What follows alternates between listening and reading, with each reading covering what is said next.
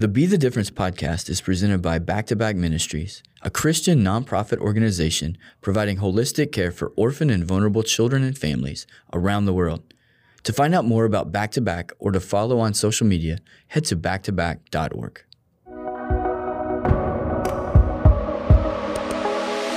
Welcome to Be the Difference stories of everyday people who are being the difference in the lives of others. I'm your host, Sammy Matthews, and I'm here with my co host, Chris Cox. Chris, you did our interview this week, and it's with someone that's actually a really good friend of yours. Can you tell us a little bit about who it is? Sammy, I'm really excited to share with you and the Be the Difference community a conversation with Fred Oduyoye, founder of Reachable Reconciliation. I have known Fred for years, and in many different contexts. One specific one is around the empowerment of emerging generations. Fred's been a leader in youth ministry environments and nonprofits for decades in this space. That experience led him to launch Reachable Reconciliation as a cohort environment where communities can come together and go on a practitioner's journey toward equality and unity. What I mean by a cohort is a community of people, not a curriculum based uh, group that's coming together, but a community based group where the five R's of reachable reconciliation hold the space for men, women, and children to have the really difficult conversations around equality and unity that is so important for us to go on today. Well, I am excited to hear this conversation and to learn more about Fred. So here we go with Chris and Fred. Fred, welcome to the Be the Difference podcast. Thanks for being uh, a guest of ours today, specifically a guest of mine. Our friendship goes back years, so I'm excited to ask some questions of my friend and introduce you to the Be the Difference audience. So thanks for being here and being willing to share. Doc, always excited to hang out with my buddy. Any dialogue, anytime we get to share together, it's always fun, not only for you and I, but uh, just for others that get to share in the conversation and dialogue with us. So, question one that I wanted to start with for uh, the Be the Difference audience, tell us a little bit about Fred Oduyoye. What is important to you? Uh, what are some of the highlights in, uh, of your journey and who you are today? Wow, I'll try to narrow that down. Sure. But of course, the last name, Oduyoye, I just want you to know I'm not the brother that just decided to change his name. my my mom's from North Carolina, my dad's from Nigeria, and uh, that culture in itself had some unique uh, disciplines within mm. it. But speeding that up, I we grew up in Columbia, Maryland, which is a planned community, so it was intentional about uh, different ethnicities, uh, classes uh, age, gender, etc., crashing into each other and living side by side in communities. So for me, that's what I thought was normal. But mm. my dad would always say, son, this is not the real world.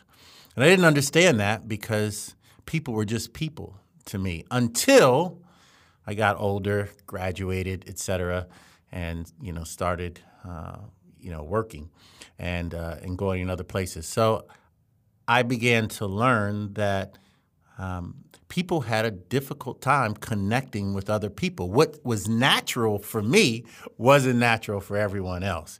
And so that's kind of the space that I have ultimately been groomed for by God, uh, you know, over the years, starting out in youth ministry, you know, full time in Memphis, Tennessee, and uh, served in various youth departments and then with Urban Youth Workers Institute out of um, California, and then from there going to uh, Youth Specialties as their first black hire in their entire 45 years. So here's here again was me on the urban side and then the suburban side, you know, afterwards, and now learning how do you bridge those two worlds together. I appreciate the vantage point that you just shared with us because I think it really impacts our conversation moving forward we need to know the complexities of stories and how they lead to decisions that we make, like career, like opportunity. Do you remember a moment based on your story where you had this aha, I want to go work with youth or I want to create spaces where people belong? Was there a person or a moment that really stands out to you that defined that? I struggled for a person who's kind of this introvert and extrovert at the same time, I struggled with self identity. And knowing that God was calling me to serve in the kingdom, I didn't know how to do that. And so, what was natural for me was to chase people. So, I picked five people, very different, you know, individuals, and I chased them for about three years. It's Harvey Carey, Marvin Daniels, Phil Jackson in Chicago, um, you know, and one or two others. And so wherever they were, whether they were teaching or speaking or sharing, there was something about them that I wanted to learn from. Even if I had to drive seven hours, which I did one time, just to sit 45 minutes there was something about their personality because these were the early pioneers that were in these multicultural spaces. And so I wanted to learn from them what helps them not only engage in those spaces, but also keep balance for themselves, for their families, and for their ministry. And uh, that's that was what helped me define.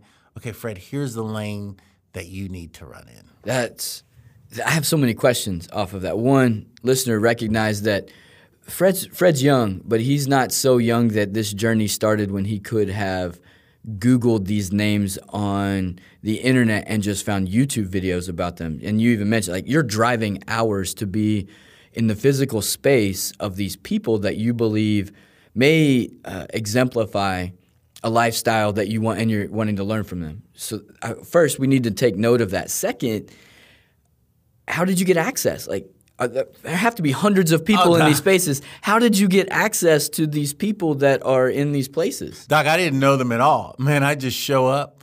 And I can remember one specific moment when Marvin Daniels was teaching. And afterwards, he said, Hey, man, it's good to see you again. Again. And that was so valuable to me. Has that been true for you most of your life where those relationships – lead you on places in, in, in a journey where you end up someplace and think, I don't know how I got here, but I love being here. Yes, that that's the that's the benefit of making yourself available, having a posture that listens, but most importantly, when you show up in a space, can it not be about you, but show that you care about the person that's in front of you? And even though those leaders were high profile, it doesn't make a difference how big you are in the kingdom. Everybody wants somebody to know that who you are and what you do is important and I value you. And the other part of that, Chris, is again, I told you these are people who were early on in these multicultural spaces. So now you're sacrificing your own culture to a lot of times spend time in dominant white mainstream culture, right? That's a sacrifice you make. So, and there's nobody else in that space mm. to be your ride or die, right? In the moment, because you're usually the only one. yeah, expand on that a little bit, because I think listeners and I need to understand a little bit. When you say you're the only person in that space, you mean physically and engaging. There is a separation here, and I'm authentically the only person in this space. Tell me what that looks like and feels like. Yeah, if you know, if you're a person of color, and sometimes even if you're just a woman, right? You know, because sometimes those are synonymous. Um, because it's not the white male mainstream, you have to. Um, there's a certain level of vocabulary, a presence, a posture, right, that gets you into the room right, where others wouldn't be in the room. Now, when you're one of those people who are now asked to be in that spot on a regular basis, the thought pattern of white mainstream is that that should you should now adopt right, right. that culture and that's a natural for you but what they don't think about is that that's a sacrifice for us because now we're spending less time within the natural culture that we came up out of, right? But they don't think about it. Right. Because it's kind of like, oh, here's Fred. Yeah, he's here, right? But but it'd be different if white mainstream had to get up and walk into the people of color situation every day, right? Because then it would be on their brains like, how do I show up in this space? Yeah, and that's led to this change in your journey, which is called Reachable Reconciliation. It's a it's a project that you have founded. Uh, tell us a little bit about Reachable Reconciliation and how that creates space for this conversation that we just started to really be ongoing. I learned that no matter whether I was part of a, dialogue, a forum, a panel discussion, a webinar, whatever the platform was, that after the moment was over, no one wanted to go and then change systems or change habits or change culture. People wanted to go back to doing the same thing that they always did. The thought pattern for dominant culture was we created a moment to show the sensitivity of an interest in diversity or multiculturalism, whatever. But the risk of trying to now create regular space for that to happen became too great. The other part of that, it wasn't just the risk, it's we don't know how to do it. So we just leave the moment and we, and we skip out, right? Right, right. So for me, I started realizing, okay, hey, God, you got to show me something else because me showing up for the moment is taxing on me. And that's when I could hear him talking about this reachable reconciliation space, right? So it's not necessarily about race and culture alone. A lot of it is. But then, Fred, what happens if you share with people? How about we take the approach of managing the people that are right in front of us, right within our reach? Can we do a better job not bypassing people who are not in our regular circles so that we can do a better job taking people that are in front of us and then have a better opportunity to interlock in a bigger community of faith? Does that make sense? Absolutely. It's the idea of if I walked out on my front porch and I reached my arms out, who's within my reach? Yeah. And am I reconciled with them? Absolutely. I mean, it's your staff, right? It's the introvert. It's, um, you know, it's just all these people that you might just walk by and not take notice. And they're saying, hey, what about me? Can I get in the game? right? Right. Yeah. So instead of solving systemic problems, um, perceived generational problems, reachable reconciliation is efforting to put this in your living room or your neighborhood or at work for you as an individual to say, how do I live in you know, reconciled relationships with the people that are closest to me? Yeah, and and and and that what I like about it is we lead with the reachable. See, Yeah. because you can't always reconcile if there's no relationship. Yeah. But you can reach first where you've not been reaching, right? Where you've not uh, paid attention uh, to the posture of somebody else, and then that leads to reconciliation. Yeah. So you use the platform, such as an, um, an event or a moment that a, a community, a church, a, a gathering, a, a, business, an organization could have, and say, "We're gonna have a moment. We're gonna talk about reconciliation." The conversation starts. Then it leads to like a cohort that you use as the terminology of a group of people then get together and would meet to discuss with you that journey of relationship. When you right now it's it's 2021, we're coming out of 2020 where everything has been on Zoom. I'm sure that's true for you. Is that right? For Absolutely. cohorts have had to be Yep. digital. Sure. So when you open up that Zoom call for a cohort, who do you see predominantly showing up into these spaces longing for reconciliation? Oh, Doc, my uh, my audience is hundred percent white. Yeah, and for the most part, it's whites who are fifty plus years old. So for clarity, you're telling me that the 50 plus year olds in white culture are reaching out and joining in a cohort that is led by an African American man called Reachable Reconciliation. Is that hopeful for you? Absolutely. So here's the thing it's like no one created a space for them to have the conversation for 50 plus years. Man, that's so important, isn't it? That's so important. Yeah. And so they're excited because now they have the opportunity to at least get in the conversation, but also be able to share openly and honestly about the historical patterns, their upbringings that help shape why they uh, have the preconceived perceptions, you know, that Yeah. they do, or why they've missed the opportunity to interact in cross-cultural spaces, but no one ever gave them the opportunity, never, no one ever set the space up for them to have that dialogue, right? Right. Yeah, and so and, and that's been a learning. Every conversation is a learning for me, right? Because I get new information. That's what it's about. Can I listen and hear, you know, about the experiences of others, so that then that helps me be able to share with someone else, right? Well, here's what somebody else was thinking. Yeah. Yeah. So, what is one of those moments that you gained new information and it surprised you and led you into just a deeper, even reconciliation on a call? Yeah,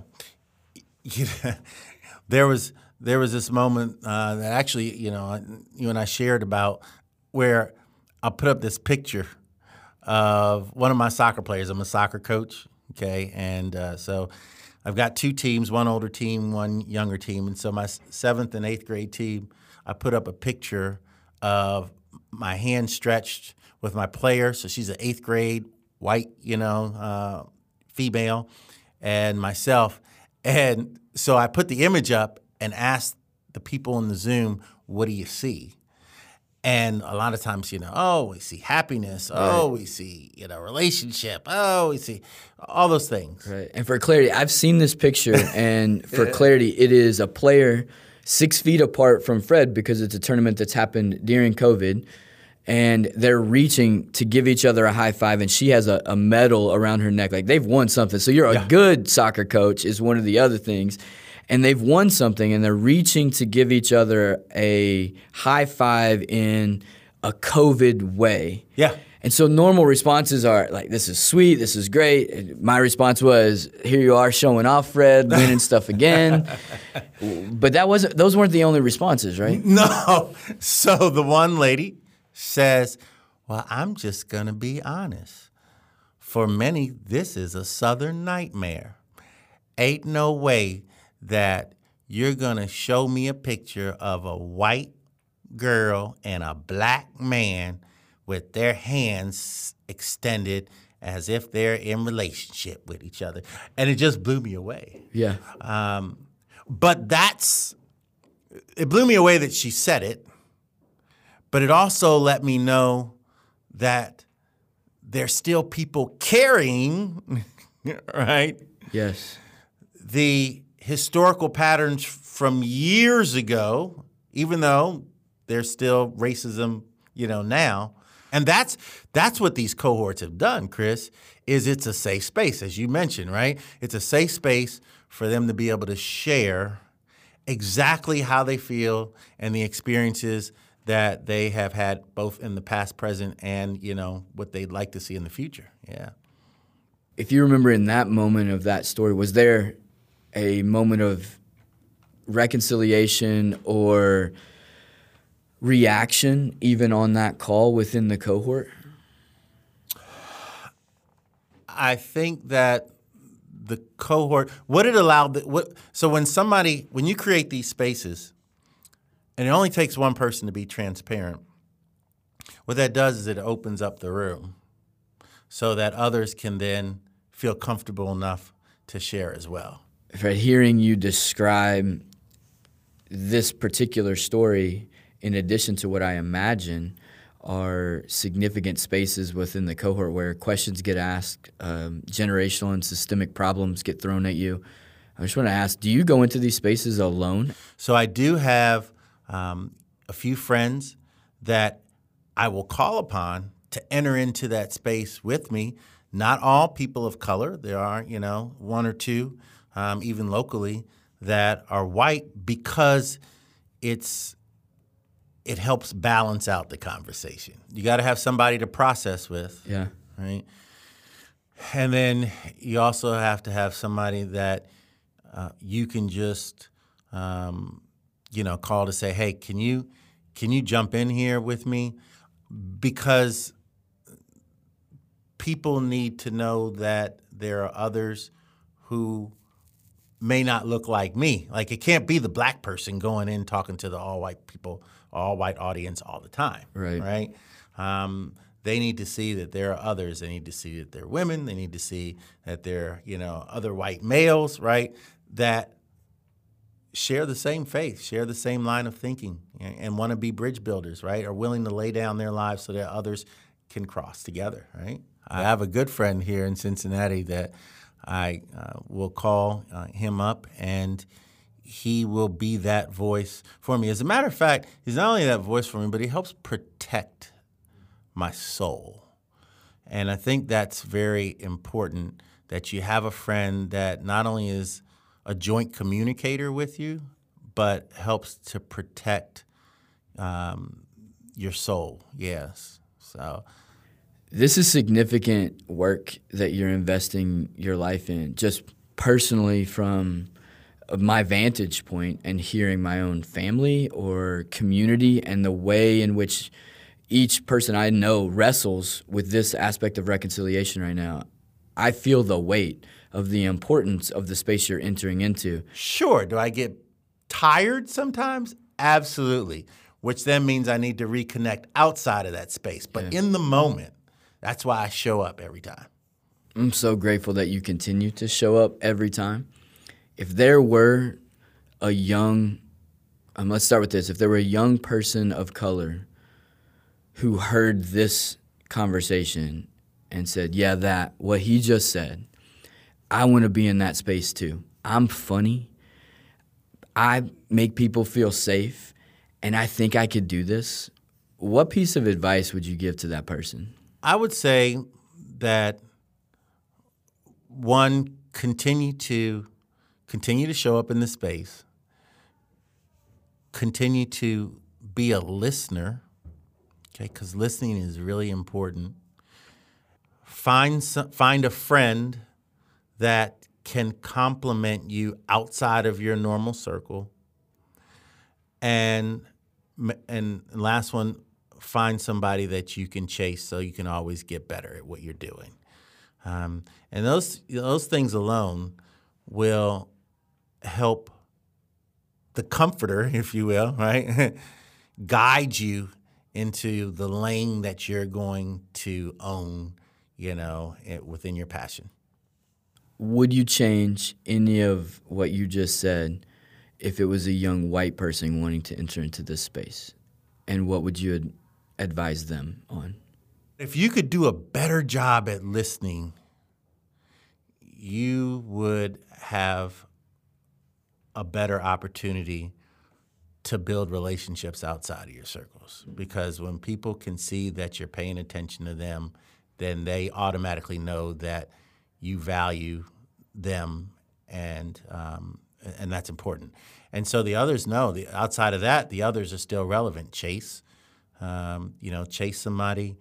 Um, make sure you have a friend that's outside of your natural circle. So all those things are still prevalent, right? But the listening piece is so important, yeah, for the young white individual. Fred, I want to say on behalf of every face that's been on a Zoom call, um, every friend that you've chased to be present and to become that safe person that they can vent to and with. Thank you for being a pioneer into this conversation, but also community that is transformative. I don't believe there are enough voices who could speak back to you how you reframed the way they were going to see the interracial marriages within their family, that you've reframed the way that they could see their neighbors and the way that they would see future generations in their churches and their communities. I don't think anyone gets to thank you for that. So, on behalf of all of them, I'm going to say thank you for being the difference. It was a pleasure to have you as part of this conversation, my friend. Uh, Thank you for having me, man. It's always great to share with you. Appreciate it. Chris, I really appreciated your conversation with Fred. I thought it was thought provoking and left me asking a lot of questions of myself.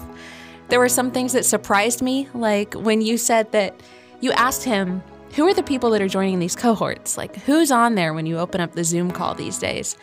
And he said, White people in their 50s. And that is, that was not the answer that I expected him to give. Yeah, off mic, uh, Fred even shared that the men and women in these cohorts are from South Carolina, North Carolina, Massachusetts, California, Ohio.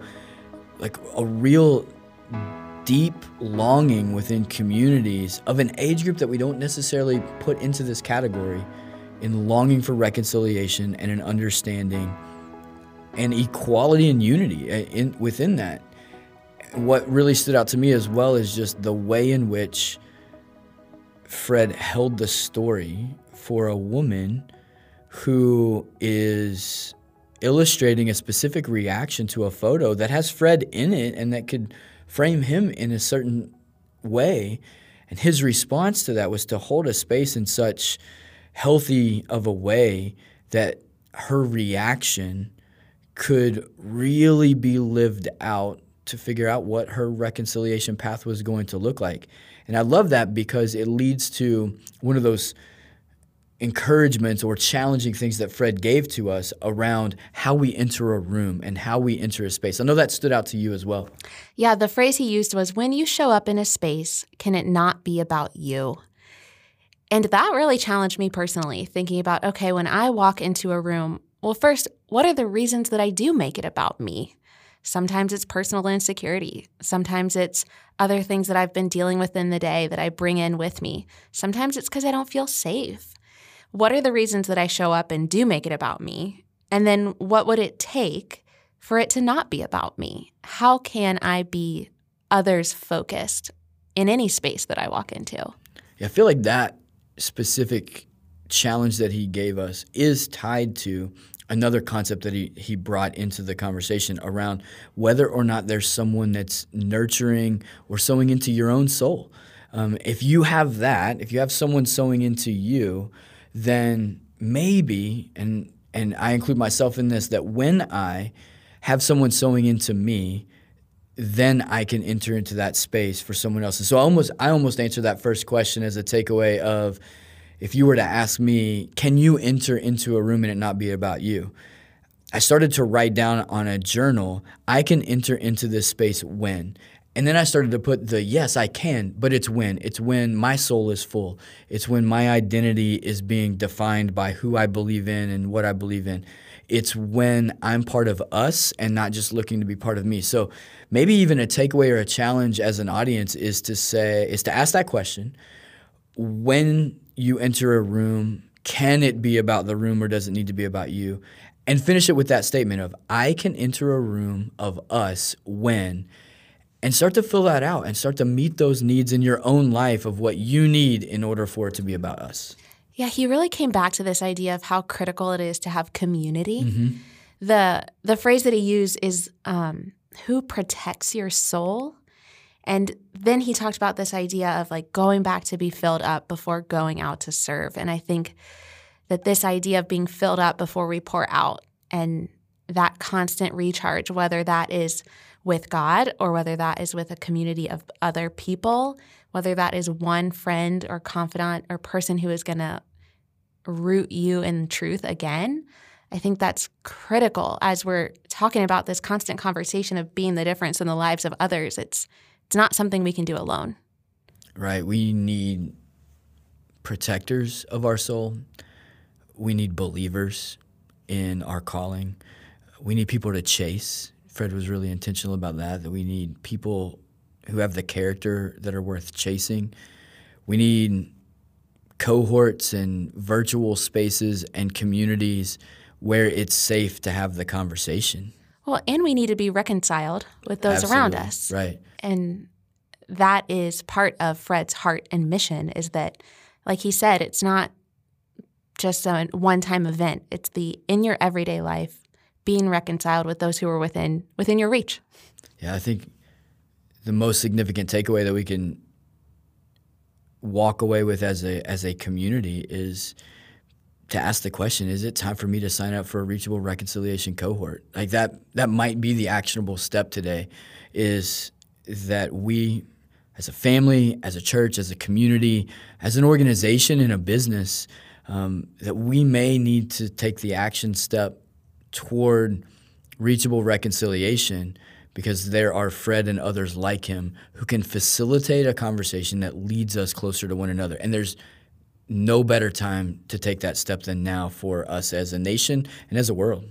Well, and we all got to meet Fred, and so we know he's going to do it with some humor. Right, absolutely. He's going to do it with some lightheartedness. Um, but yeah, I think I think that's kind of the challenge of like how do I walk into a space and have it not be about me? Well, maybe that's something that I learn in a reachable reconciliation cohort. Maybe that's a space where I practice that skill.